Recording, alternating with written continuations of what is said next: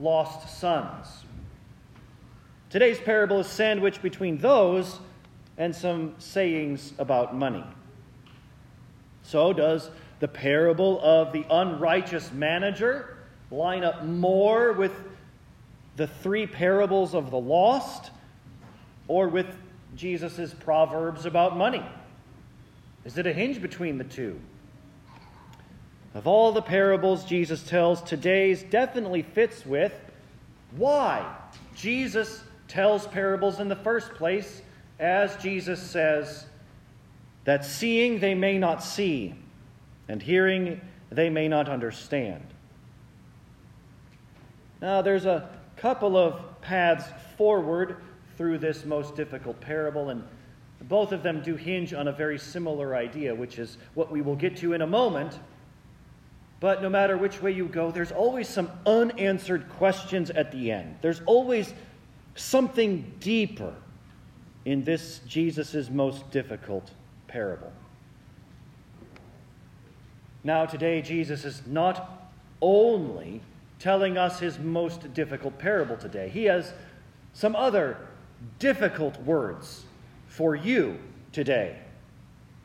And there's no really, there's really no way to dodge what Jesus says today.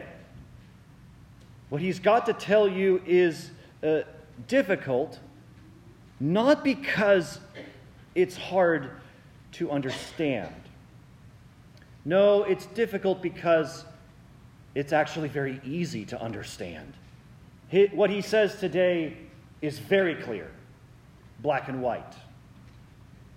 And the words today are difficult because of that. In fact, his words are a burden. They are unmanageable. They are unpleasant to hear.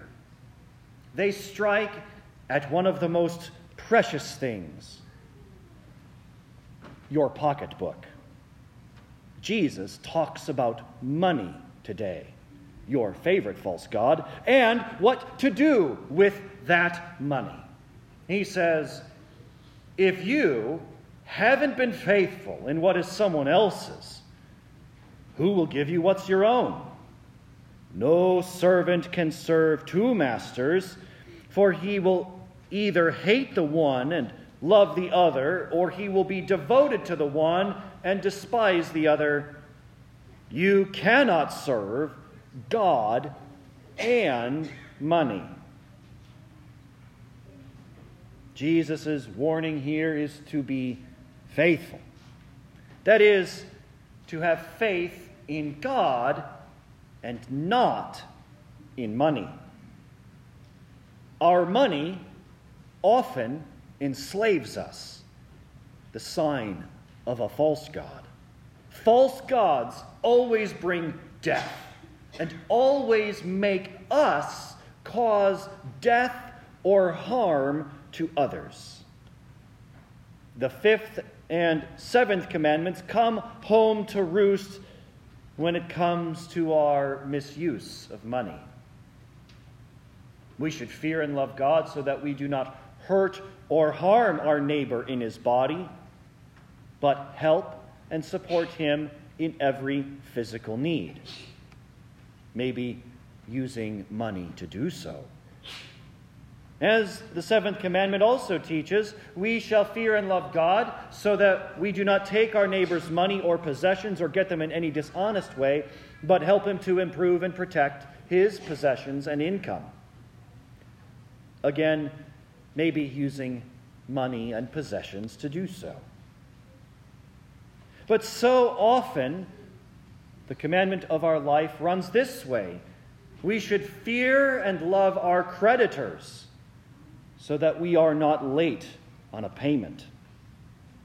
The borrower is slave to the lender, the proverb says. And Paul also says, owe no one anything except to love one another. So, how free are you? How free are you? Are you so free that you could give a tithe? A ten percent offering? What about five percent? What about more than ten percent? How free are you? How much does your pocketbook enslave you? Have you ever even crunched the numbers so that you could, as Paul says, give as he has decided? How can you decide without looking?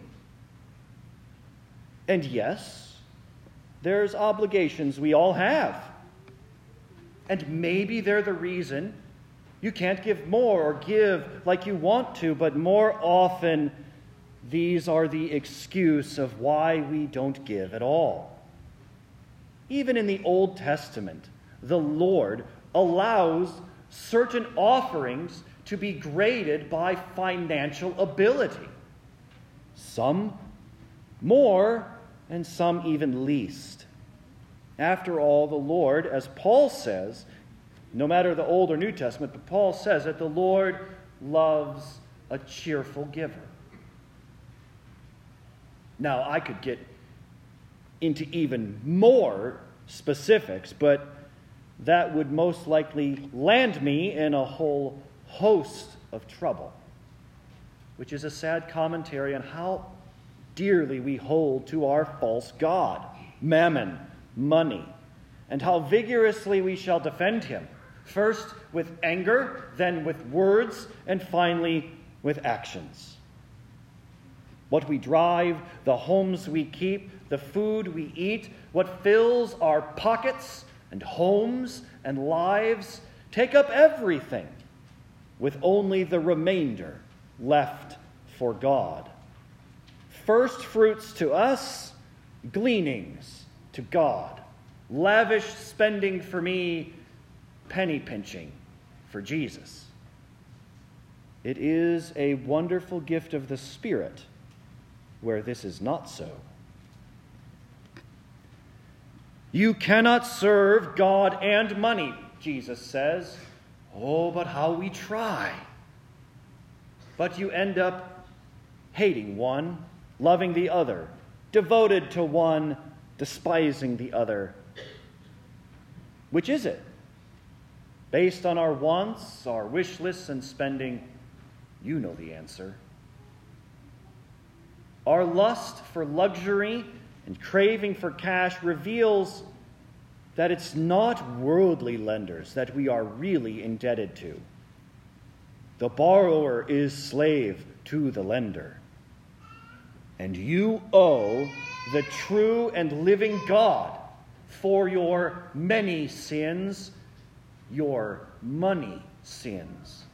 What will he do with someone like you with the sins that you have?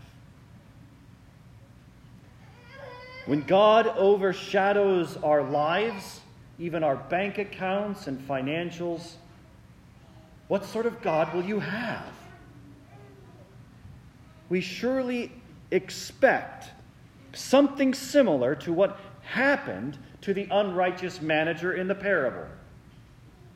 What's this I hear about you? Turn in your ledger. You can no longer be manager. We too deserve to be removed from being stewards of God's bounty that he graciously gives us and to be put in the poorhouse. That is indeed what you deserve. But instead you find out that you have another sort of God. Mammon, money, always works the way of what you deserve, but not the true and living God. The true God is the generous master of his house.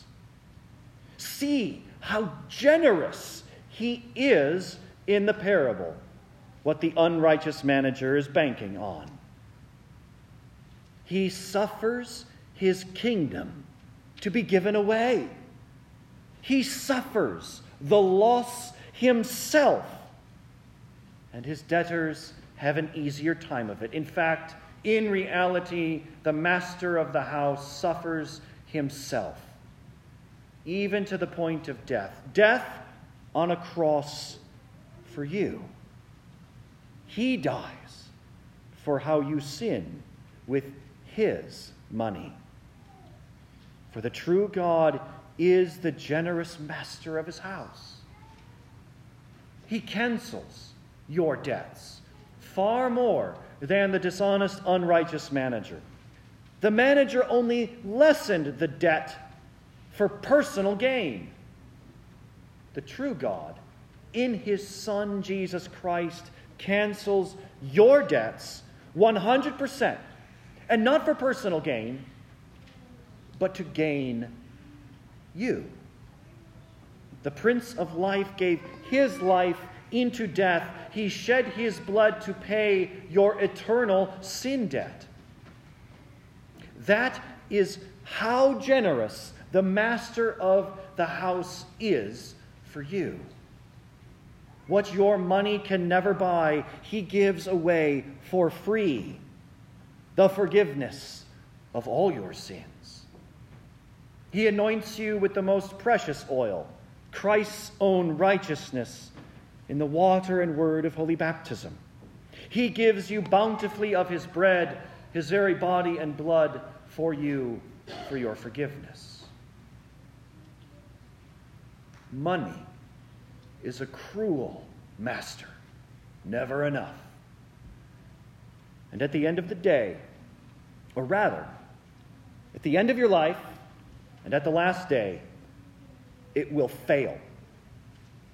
The true and living God is a generous master, and he never fails and never runs out, even at death in the grave. He rises from the dead, and he always has more to give and supply.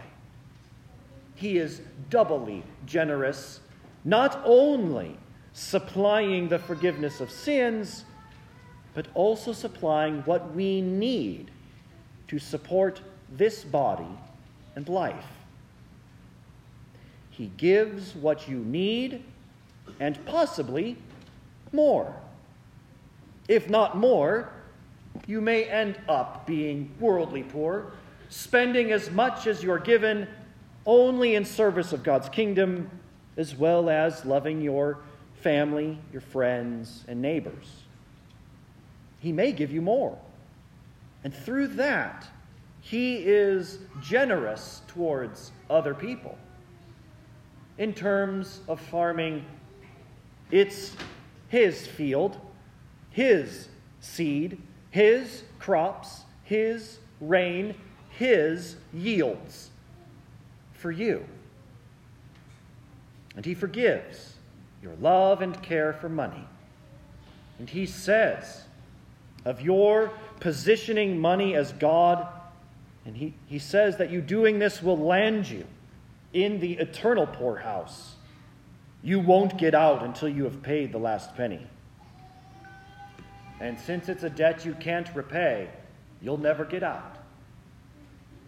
But out of undeserved mercy, he forgives your sins, frees you from your false god, and says, all that is mine anyway.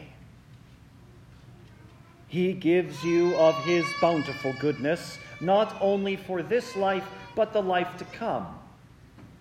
Why worry if you'll make it now? He is already generous in his Son, graciously giving you all things, as Paul says. His Son's death, his resurrection, his baptism, his supper. You've already made it.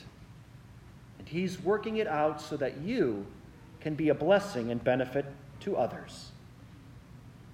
And in eternal life, the Lord will say, as Isaiah promises, come, everyone who thirsts, come to the waters.